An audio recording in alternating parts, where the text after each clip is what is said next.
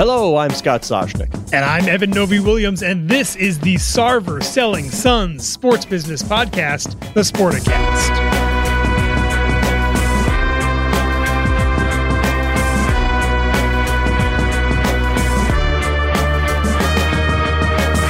Did you mean to do so much alliteration? I did. Sportico indeed, Sarver selling Suns. It's Ye- sensational, scintillating, You and I both love alliteration. And succinct.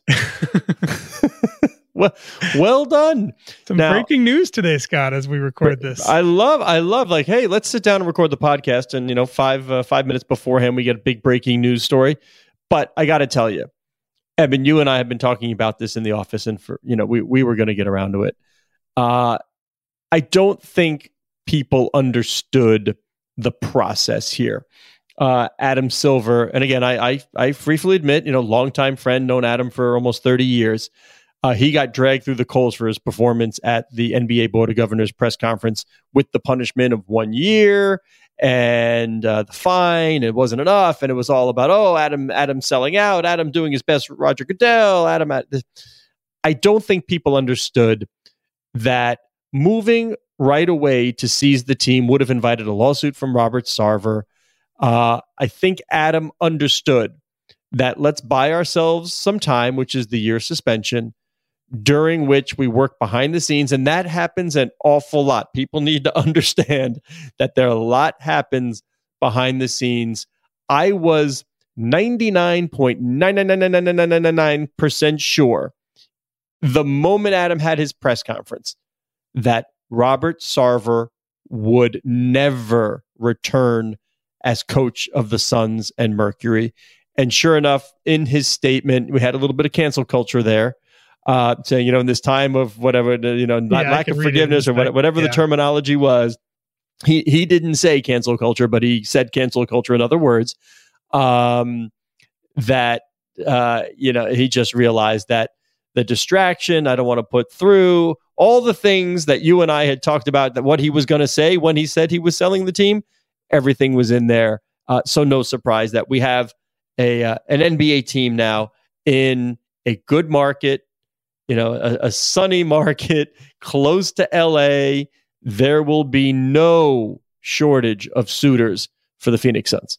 Th- this is obviously, I think, a, a good result, all told, for for the NBA. He he seems to be doing this willingly, or at least he's come to the conclusion that that he has to do this. It's not as though he was going to be dragged, kicking and screaming, having this team taken away from him, which I think would have been a very ugly result for the NBA. However, and I want to get your thoughts on this, the by virtue of the way this played out, I think a lot of NBA fans, casual or maybe even avid NBA fans, are going to think about the, the way this went publicly and say, oh, Adam and, and the rest of the NBA owners didn't want to do this. They only wanted to give him a year. Then players started speaking out. Chris Paul, LeBron James, unions started speaking out, both the NBA and WNBA. Players Association started speaking out. Jahm Najafi, the largest shareholder of the Suns, who's not Robert Sarver, spoke out. PayPal, one of their biggest sponsors, also spoke out. I think for a lot of people, they're going to think that the NBA didn't want to do this and their hand was forced by a lot of people outside the NBA. And you seem to be saying that that, that, that the die was already cast within the NBA. I just wonder if this is a frustrating result in that regard, in that it looks as though Adam Silver and the rest of the NBA owners didn't realize until late that this had to happen. Should I give you sort of the Harvard Business School case study answer? You know, sort of that you know textbook answer. Yep, yep, that's what's going to happen. Yep, that's what's going to happen. Uh, still, the NBA and Adam, this is a better result than having Robert Sarver fight in court Agreed. at, at, at- if this is the way it had to go, and you know Tamika, the uh, the new executive director over at the NBPA, she has a good relationship with Adam. It is not the contentious relationship that we we're used to um, between David Stern and Billy Hunter. Uh, or even Michelle Roberts and Adam, which was somewhat, you know, much more, much improved, and we haven't had the labor stoppage. They are negotiating a CBA. Things seem to be going rather well um, in the background. So this doesn't happen in a vacuum. They are talking about myriad issues. And you can bet that Adam and Tamika had had more than one conversation about let me explain NBA process. Let me explain why. That doesn't mean, by the way, that you know she's just going to remain silent and not say anything. But the tenor of the statements from not only the NBPA but the WNBPA and Chris Paul, it all seemed as if they understood clearly that the NBA's position was not one that would favor Robert Sarver staying on his owner. It was it was measured, it was clear, but this was not a let's call for Adam's head and this oh my god, we're, this is incredulous and we have got to fight. I, I something tells me while going public the way they had to, there was an undercurrent of communication as to what the NBA really wanted to achieve, and more importantly, what the league had to do to achieve that goal with the least upheaval possible. And the fact that this quickly, and I don't think it's because of Najafi, I don't think it's because of PayPal. Uh, maybe you know, obviously you got to pay attention when you knew there was going to be a, a, storm from the players. You knew you knew Chris Paul would have made that clear because he was involved in, in the whole Clippers affair. We know uh, where Chris Paul stands on things like this. The fact that it happened this quickly and Robert Sarver is not fighting, he is stepping aside. He sees where this is headed. He's not going to make trouble for the NBA. This is a win for Adam. It's a win for the players. It's a win for the sponsors. This is a win all around. That if you want to grade the mess, ju- I mean, just because the fact there was a mess, you had to have the investigation, and, and he said what he said, and he and he did what he did. You know, there's a mess. But from take take that out of the equation and put a grade on the the cleanup of the mess. This is an A for the NBA and everybody else involved one of the things that stood stood out to me in, in the letter that the WNBPA sent to both Adam and WNBA Commissioner Cathy Engelbert on Tuesday was the fact that they felt as though Robert had not shown any sort of, of, of, real remorse for for the ugly details that came out in that report. I got to be honest, Scott, we don't editorialize that much in this regard on this show. It's hard for me to feel bad for him reading his even his statement, and you referenced it there. He, I, am a man of faith. I believe in atonement and a path of forgiveness. The one year suspension would have provided me time to focus on that and make amends.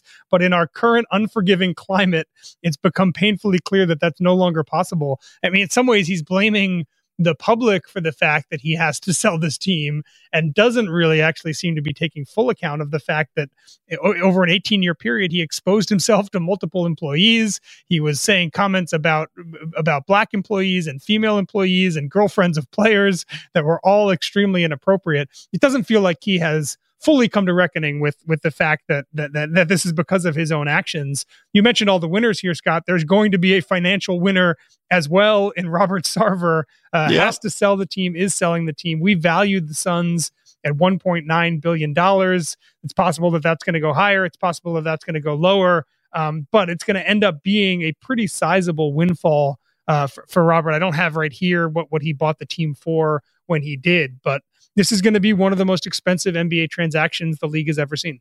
Yeah, I spoke to Jerry Colangelo like immediately after the news. Of course, Jerry, the longtime Suns owner who sold the team to Sarver, and I just sort of asked him about, you know, what do you think plays out next? And he he just like I haven't even had time to digest this. Like he I he he literally said I read a couple of minutes beforehand that he that Sarver was selling the team. He's like it's just too early for him, but uh, I could see Jerry Colangelo moving to sort of put people together, play Former deal maker. For folks who don't, yeah, yeah, he sold the team to Sarver. And interesting to note that Robert Sarver, when he bought the team, did not use a banker. He did it himself. Uh, if we're trying to handicap moving forward, like I don't think the NBA, and I don't think the NBA will allow Sarver to sell the team by himself. I don't himself. think they want him to run the process. He's technically suspended from the team. He's technically suspended, yeah. yeah. But you know, but I, you know, can you put that aside if it's him getting out? if it, you know, I don't know. But even so, I just don't think they would they would want that dynamic right now. My guess, and I'm handicapping here just from years of doing this and seeing, my, my, my guess would be that either Goldman Sachs or Allen and Company would be retained by the Suns to to seek a buyer. Uh, and I've told you this story before. There was a, a prospective buyer of an NBA team, and when he was looking around for clubs, he said to me, "All I want is the ability when the game's over, can I get in my plane and have my head in my on my pillow for a good night's sleep?" That was sort of like the radius they were willing to draw for where. Now, like Phoenix, New York, that's not the case. So, yeah. you know, but LA, Phoenix, LA, that's the case. So I'm looking west, my young man, to see uh, prospective buyers.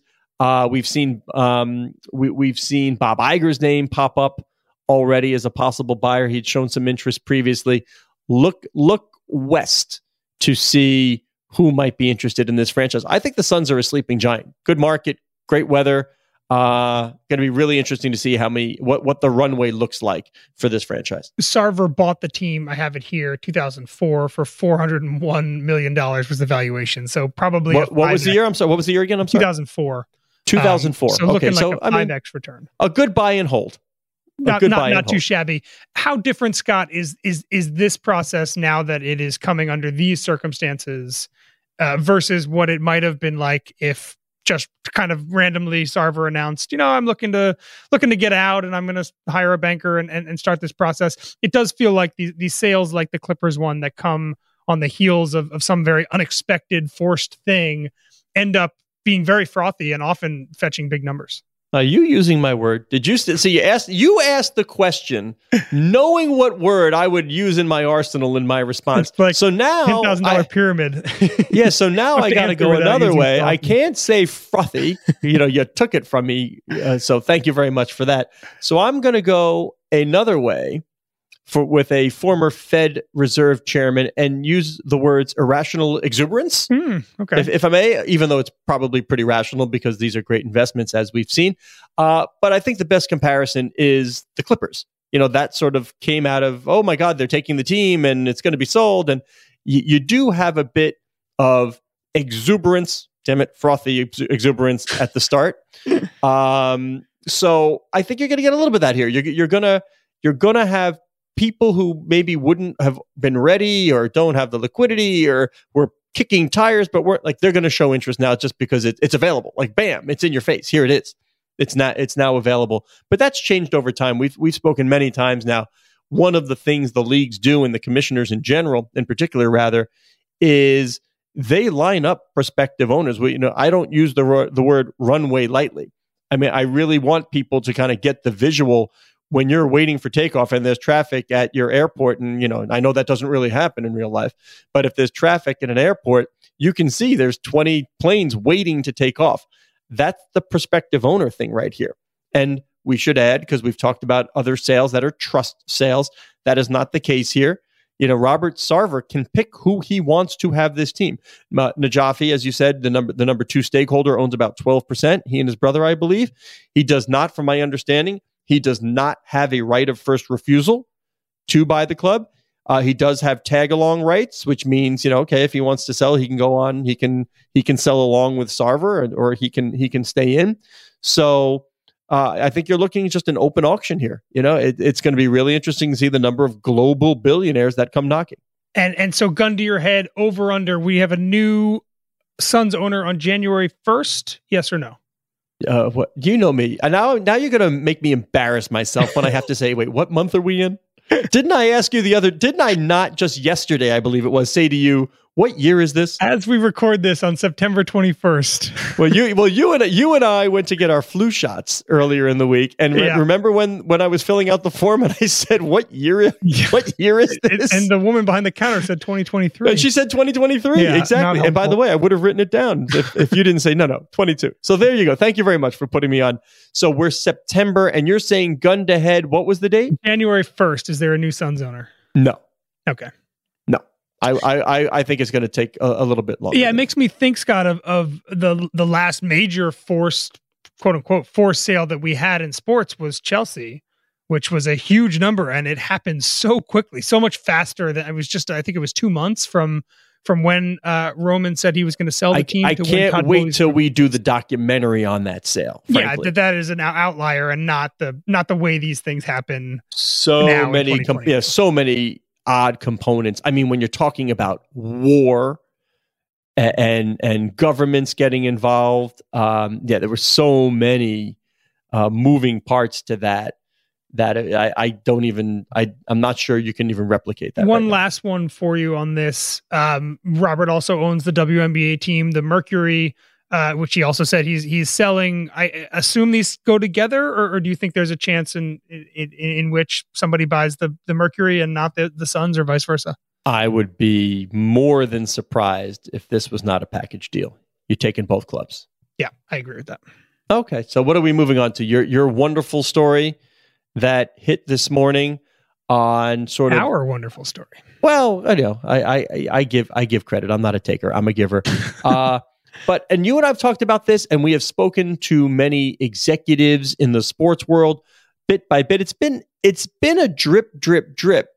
But you know when you know when you get the drip drip on your on your faucet and then you you turn the thing a little bit the faucet just a little bit and it becomes like a a, a very stream. steady stream yeah yeah yeah you know i think the sports leagues are worried that the brain drain will go from drip drip to steady stream and that the exodus of employees from sports leagues because the opportunities financially elsewhere are so good that what we're hearing is that the NBA and, and the owners are at least taking notice and mulling whether to take action to uh, what are the two R's of uh, executive search? It, it's re- recruit and retain, and it's very expensive to keep doing those things. They want to recruit the best and they want to retain them. Tell me how they're going to think about doing it. Yeah, it's, it's really interesting. And, and one of the things, that, as we reported, that the NBA owners are thinking about doing is, is setting aside a pool of money for which to bolster compensation. And that could be higher base pay for executives, that could be signing bonuses, that can be retention bonuses, long term um, long term incentive packages. There's a whole L-tips. lot of ways that L-tips. L tips. Yeah, there's a lot of ways that that money can be can be used. But I think you hit the nail on the head. There's a, there's a shift happening in sports over the past few years. And for a long time, sports teams and leagues really benefited from the fact that people wanted to work in sports. It was glitzy and it was sexy. It's the cool thing it, to do. It's the cool thing to do. And as a result, a lot of people were willing to take less pay because sports often offers less pay uh, to, to work in these industries. And the thing that is changing, well, two things are changing. One, the, the mandate for sports leagues now everybody's looking at new media they're looking at tech they're looking at nfts sports betting blockchain the the mandate for sports leagues has expanded to the point that leagues are now competing with apple and Amazon and Netflix for top executive talent. And that means they're competing with companies that have even more power to compensate executives and, and have equity options and things like that. So the, the pay gap, I think, is widening as leagues begin to co- compete with new companies for executive talent. And that's come up against part two, Scott, which is COVID 19 and the way in which people think about jobs and, and benefits more now. People want to work from home. They want to travel less.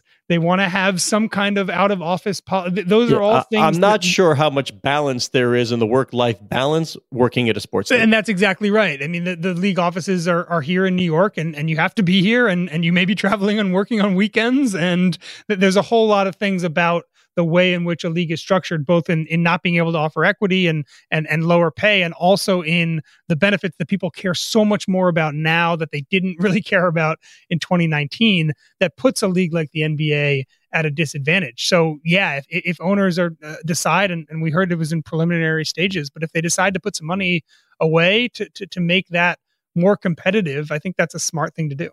Now, several interesting things here in the reporting. Uh, one, we're not just talking, yeah, I mean, it's mainly C suite, but we're not just talking vice presidents, whatever. Like this has gone all the way to the top. This mm-hmm. has to be a concern all the way at the top, right? So if we're talking about how the high? NBA and we're looking, yeah, how high does this go? So it's it's sort of like how you know, normally we hear that in, in like you know uh, in in nefarious things. How high does this go, right? This this reaches all the way to the commissioner's office at the NBA. From what we understand, from what our sources have told us, like Adam Silver himself has been approached by tech companies saying, "Would you be interested in coming on over?"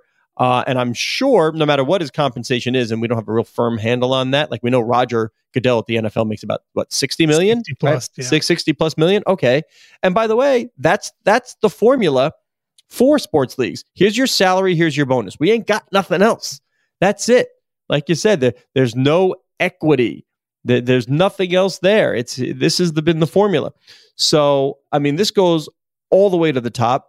And for people who may not know, why don't you tell them how the league budget works? It's not just like, oh, all right, well, you know, we'll just like, who does this? Where does the money come from? You know, it, it's a collection of owners, and there there is a formula by which they figure out how much the league office uh, gets in budget. The NBA central office is, is funded essentially via the as, as a part of the NBA's big revenue sharing. So so teams keep 94% of their regular season home gate receipts, so ticket sales there, and the remaining 6%, that other 6% is allocated to the league office to fund its operations. And and, and the, the, the biggest expense there is uh, is is salary uh, that also covers travel and things like that, office space, etc. Uh, and from what we understand, part of the conversation here is about whether that 6% is enough uh, to, to ha- is funding enough money towards the salary options there uh, to to make that to make the NBA remain competitive. And, and we should say, Scott, this is a problem across sports, not just at, at league offices. I spoke with a, an executive recruiter in sports who told me a, a great story about an NHL team that hired him to to to, to, to find an executive for their subscri- I love digital this. subscription I business. love this. Yeah, and, and the, the team told him, look, you know, look at Peloton, look at Netflix. Like we want the, the we want to hire somebody from outside of sports that that has a real grasp on how Pe- subscription Peloton may be a little easier these days. yeah, a little easier. Uh, and, and and they went to all of these companies and started talking to, to people that might be in the range of what what this NHL team wanted. And then they looked at their their compensation packages. His quote was, "Holy cow! That that wow! The, the the pay at this level at those companies is so different than the pay at this level in, in an NHL team that I think they had to rethink their whole approach. He said it's it's two different animals. The way in which people are compensated at those companies, and now that they're again now that they're going head to head so much for talent. I think it is incumbent on leagues like the NBA, the NFL, the NHL to rethink the way that they are handling and the way that they set up their pay, their bonuses, their benefits, their L tips, all that stuff. Um, it- it's going to require a new way of thinking and probably a, a, a bit more money. and I will leave it with this. I will say it's it's really important at the league level too, the retain part, because yeah, anybody can perform the job. I get it. You bring somebody from the outside and you can probably perform the job.